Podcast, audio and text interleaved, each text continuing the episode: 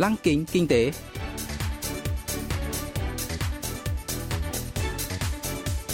Xuân Trường xin kính chào quý vị và các bạn. Mời quý vị và các bạn cùng theo dõi chuyên mục Lăng kính kinh tế của Đài Phát thanh Quốc tế Hàn Quốc KBS World Radio phát sóng vào thứ hai hàng tuần.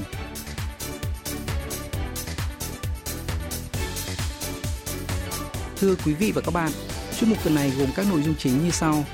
Trong mục tiêu điểm kinh tế, mời các bạn nghe phân tích những ảnh hưởng của việc Mỹ chính thức tuyên bố tẩy chay ngoại giao Thế vận hội mùa đông Bắc Kinh 2022 đến nền kinh tế. Phần cuối của chương trình sẽ giới thiệu về các doanh nghiệp Hàn Quốc đang dẫn đầu trong việc đưa ra những ý tưởng đổi mới với niềm hy vọng sẽ dẫn dắt tương lai của nền kinh tế toàn cầu.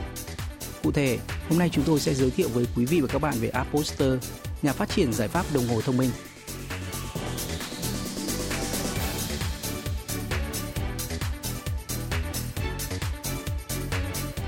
Thế vận hội mùa đông Pyeongchang 2018 đã quy tụ nhiều nhà lãnh đạo cấp cao từ khắp nơi trên thế giới tới Hàn Quốc thời điểm đó, như Phó Tổng thống Mỹ Mike Pence, Thủ tướng Nhật Bản Abe Shinzo hay bà Kim Yo Jong, em gái Chủ tịch Ủy ban Quốc vụ Bắc Triều Tiên Kim Jong Un.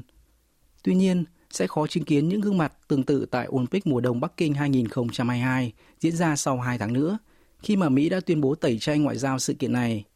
Ủy ban Olympic quốc tế IOC cho biết sẽ tôn trọng quyết định của Washington vì đó là một quyết định thuần túy về mặt chính trị, còn các đồng minh của Mỹ như Anh, Australia đang lần lượt theo bước Washington.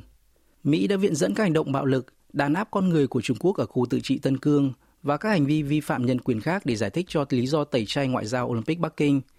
Theo đó, dù không cử phái đoàn ngoại giao đến Bắc Kinh, song đoàn vận động viên của Mỹ vẫn tới tham dự tranh tài và các công ty Mỹ vẫn có thể tài trợ cho sự kiện thể thao này. Có thể nói, đây là một động thái thỏa hiệp tránh đụng độ trực tiếp với Trung Quốc. Rõ ràng, Bắc Kinh muốn dùng Thế vận hội để phô trương thành quả khắc phục đại dịch COVID-19, mở đường cho nhiệm kỳ thứ ba của Chủ tịch Tập Cận Bình. Dưới quan điểm của Trung Quốc, Mỹ đã dội một gáo nước lạnh vào sự kiện thể thao quan trọng, dám một đòn nặng vào nước này và khiến Bắc Kinh mất mặt.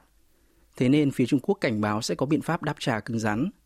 Trước hết, ông Cho Yong Chan, Giám đốc Viện Nghiên cứu Kinh tế Mỹ-Trung, sẽ phân tích về phản ứng dự kiến của Trung Quốc và những chính sách gây áp lực của Mỹ những năm gần đây. 미국의 볼곳에 맞서서 중국은 각계 격파 전략을 펼치고 있는데요. Với các doanh nghiệp từ các nước tẩy chay ngoại giao Olympic mùa đông Bắc Kinh, Trung Quốc có thể áp dụng các biện pháp trả đũa như điều tra thuế, chậm trễ cấp visa thông quan hoặc từ chối cấp phép các hoạt động kinh doanh. Bắc Kinh có thể hoãn nhập khẩu khí đốt thiên nhiên và các sản phẩm thủy sản từ Mỹ hay dừng hợp đồng mua máy bay lớn với hãng Boeing của Mỹ. Về phần mình, Washington cũng tỏ ra không khoan nhượng, như tuyên bố tẩy chay ngoại giao lớn mang tên chiến lược từ chối, kêu gọi giáng đòn mạnh mẽ vào Trung Quốc theo ba hướng. Đầu tiên, Mỹ răng đe Bắc Kinh phát động động thái quân sự nhắm vào Đài Loan, vùng Biển Đông Việt Nam, tức Biển Hoa Nam, và bán đảo Hàn Quốc. Thứ hai, Washington và các đồng minh thành lập các liên minh quân sự như Quad, AUKUS và Five Eyes để kiềm chế sức ảnh hưởng ngày càng tăng của Bắc Kinh. Thứ ba, Mỹ xa lánh Trung Quốc trên bình diện quốc tế, làm suy yếu quyền lực tuyệt đối của Chủ tịch Tập Cận Bình, chia rẽ mối quan hệ của ông với người dân, và động thái tẩy chay ngoại giao lần này là một ví dụ. Ngoài ra, việc các nước phương Tây đưa ra chiến lược cổng toàn cầu và T12 gồm 12 nền kinh tế dân chủ công nghệ hàng đầu để cạnh tranh với sáng kiến, vành đai và con đường của Bắc Kinh cũng là một ví dụ điển hình chống lại Trung Quốc. 또 어, 기술 선진국 협의체인 T12 등이 대표적인 사례입니다. Trước động thái tẩy chay ngoại giao, Mỹ và Trung Quốc đã xa lầy vào xung đột trên nhiều phương diện, trong đó có việc Bắc Kinh thành lập công ty đất hiếm lớn nhất thế giới. Giám đốc Cho Yong Chan cho biết thêm. 히토리라는 것은 전기 자동차에 들어가는 배터리, 또 반도체, 어, 스마트폰의 터치 스크린부터 전투기, 미사일 방어 시스템까지 Đất hiếm là nguyên liệu quan trọng đối với các ngành công nghệ cao, từ pin xe điện, màn hình smartphone đến máy bay quân sự, hệ thống phòng thủ tên lửa.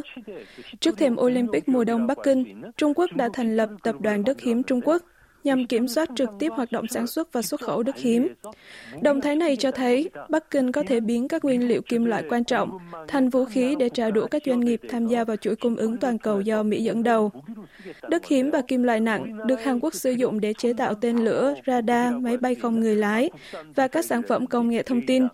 Nhưng vấn đề là xôi đang phụ thuộc lớn vào đất hiếm từ Bắc Kinh. Do đó, việc Trung Quốc kiểm soát sản xuất, phân phối, lưu trữ và xuất khẩu hoàn toàn có thể khiến con đường nhập khẩu mặt hàng này từ Trung Quốc bị gặp trở ngại bất cứ lúc nào.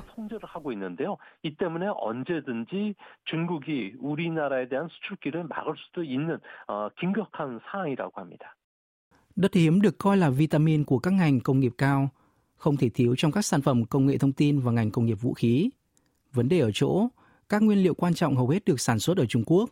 Tính đến năm 2019, Bắc Kinh chiếm 37% về trữ lượng và 63% sản lượng khai thác đất hiếm toàn cầu. Hàn Quốc cũng phụ thuộc 91,2% lượng đất hiếm nhập khẩu từ Trung Quốc. Do đó, Seoul có thể đối mặt cuộc khủng hoảng cung ứng nếu Bắc Kinh dừng xuất khẩu hoặc đột ngột tăng giá đất hiếm. Hàn Quốc đã chứng kiến thảm họa thiếu hụt nguồn cung ure khi Bắc Kinh, vốn chiếm 97% lượng ure nhập khẩu của Seoul, đã thực hiện các biện pháp hạn chế xuất khẩu sản phẩm này. Trong bối cảnh này, Mỹ đã tổ chức hội nghị thượng đỉnh vì dân chủ vào ngày 9, 10 tháng 12 theo hình thức trực tuyến, quy tụ lãnh đạo từ 112 nước mà không mời Trung Quốc. Ông Cho Yong-chan lý giải. 미국은 중국을 겨냥한 전방위적인 경제적 압박 그리고 올림픽 보이콧에 Tuần trước, Mỹ đã tổ chức hội nghị thượng đỉnh vì dân chủ với các nghị sự chính như chống chủ nghĩa chuyên chế, chống tham nhũng, tôn trọng và thúc đẩy quyền con người. Bắc Kinh tỏ ra khó chịu khi Washington mời Đài Loan mà không mời nước này. Sự kiện này tập hợp các quốc gia chia sẻ các giá trị dân chủ, cô lập các lực lượng độc tài như Trung Quốc và Nga về mặt ngoại giao. Xung đột Mỹ-Trung kéo dài, thế giới đang bị chia thành hai phe. Đặc biệt, Đông Bắc Á trở thành chiến trường trong một cuộc chiến tranh lạnh giữa hai khối. Cũng không mấy ngạc nhiên khi cuộc chiến tranh giành ngôi vị bá chủ toàn cầu có thể nổ ra bất kỳ lúc nào. 언제 패권 전쟁이 일어나더라도 전혀 이상하지 않는 긴장감이 앞으로 흐르지 않을까 걱정이 됩니다. Động thái tẩy chay ngoại giao của Mỹ được cho là sẽ ảnh hưởng tiêu cực đến tuyên bố chấm dứt chiến tranh Triều Tiên do Hàn Quốc xúc tiến. Khi tham dự phiên họp Đại hội đồng Liên Hợp Quốc vào tháng 9, Tổng thống Hàn Quốc Moon Jae-in đã đề xuất tổ chức hội nghị thượng đỉnh ba bên bao gồm Hàn Quốc, Bắc Triều Tiên và Mỹ hoặc bốn bên với sự tham gia của Trung Quốc nhằm ra tuyên bố chấm dứt chiến tranh giữa hai miền Nam Bắc. Với Hàn Quốc, Thế vận hội mùa đông Bắc Kinh được coi là cơ hội tuyệt vời để tạo điều kiện thúc đẩy quan hệ liên triều hay quan hệ Mỹ-triều và tuyên bố chấm dứt chiến tranh.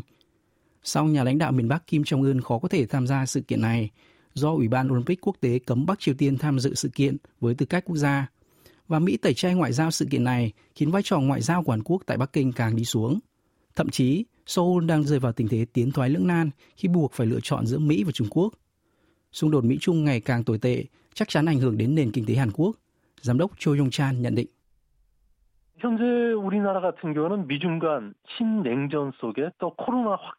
Số ca nhiễm COVID-19 mới tại Hàn Quốc đã vượt ngưỡng 7.000 ca một ngày, nên khó trông đợi tiêu dùng nội địa cải thiện trong thời điểm này.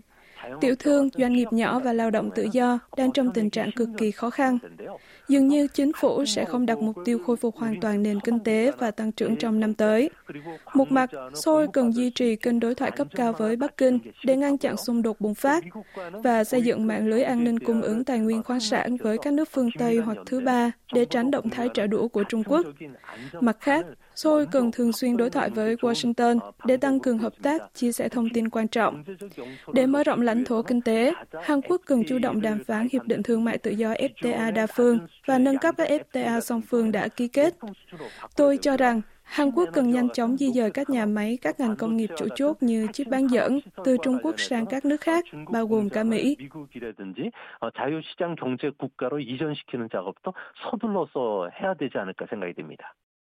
Seoul đang đứng trước tình thế tiến thoái lưỡng nan để cân bằng quan hệ giữa Washington và Bắc Kinh. Song ở khía cạnh khác, Hàn Quốc có thể trở thành vùng đệm giữa hai siêu cường, ngăn chặn xung đột đi quá giới hạn. Seoul cần đưa ra chiến lược bài bàn, không bỏ lỡ cơ hội thiết thực cả về ngoại giao, an ninh và kinh tế.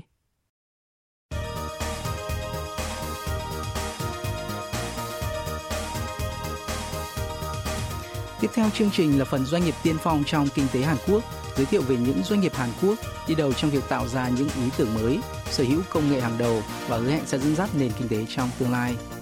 Hôm nay, chúng tôi sẽ giới thiệu về Aposter, nhà phát triển giải pháp đồng hồ thông minh trên nền tảng Mr. Time, cho phép người dùng đồng hồ thông minh tự thiết kế mặt đồng hồ theo phong cách riêng và có thể chia sẻ với mọi người trên khắp thế giới.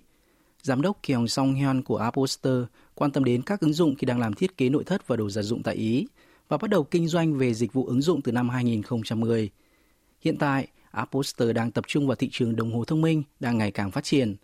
Theo hãng nghiên cứu thị trường IDC Korea, thị trường thiết bị đeo tại Hàn Quốc năm ngoái đã tăng 50,7% so với một năm trước đó. Các công ty lớn đang tham gia vào thị trường thiết bị đeo, vốn đang bị chiếm lĩnh bởi hai gã khổng lồ công nghệ là Apple của Mỹ và Samsung của Hàn Quốc.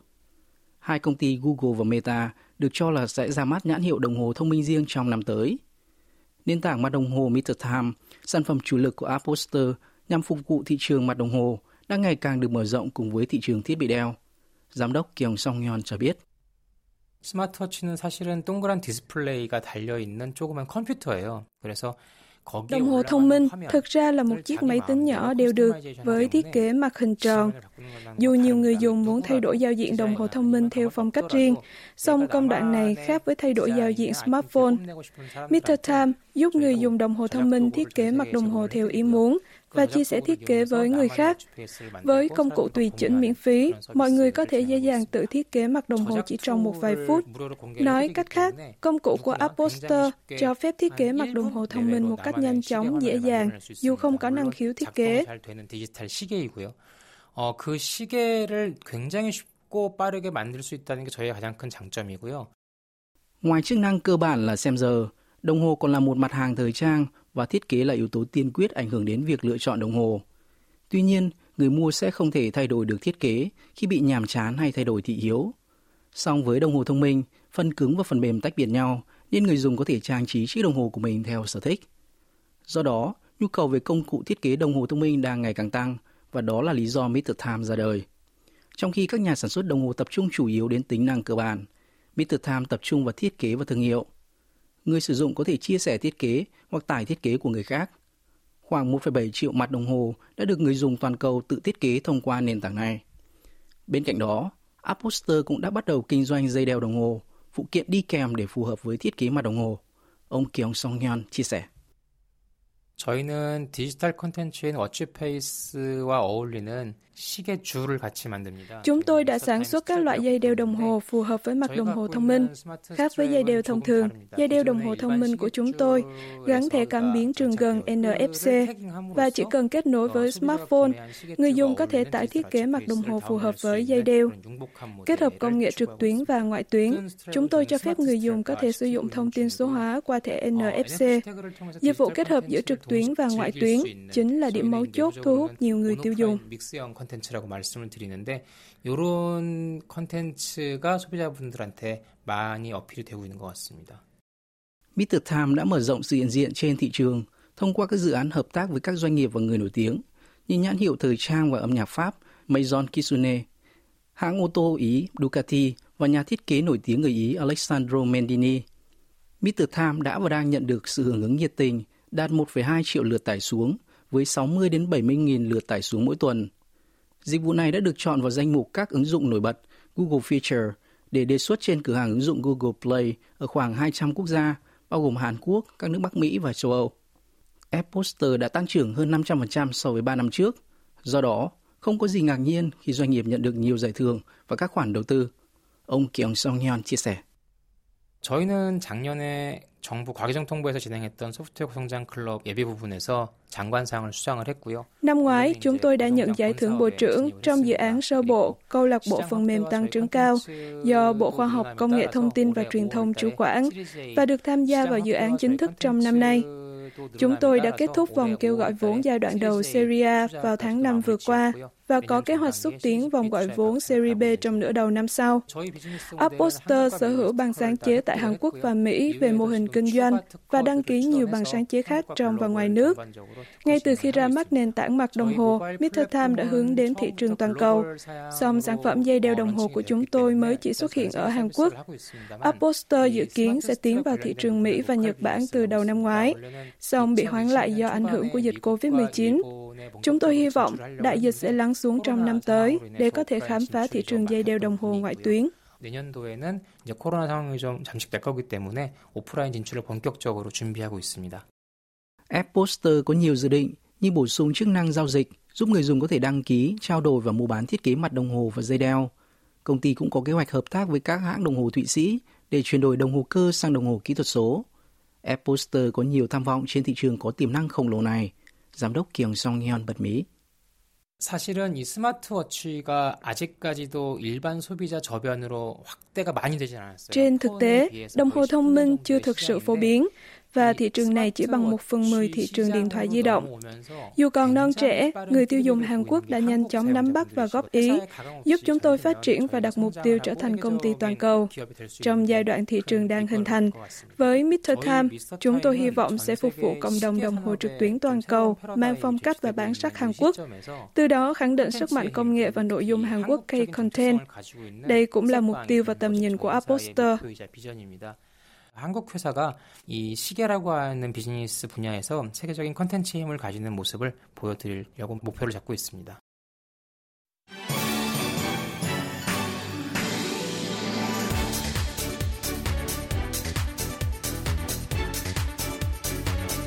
Quý vị và các bạn vừa lắng nghe chuyên mục Lăng kính kinh tế tuần này. Cảm ơn quý vị và các bạn đã quan tâm theo dõi. Xin kính chào tạm biệt và hẹn gặp lại trong chương trình tuần sau.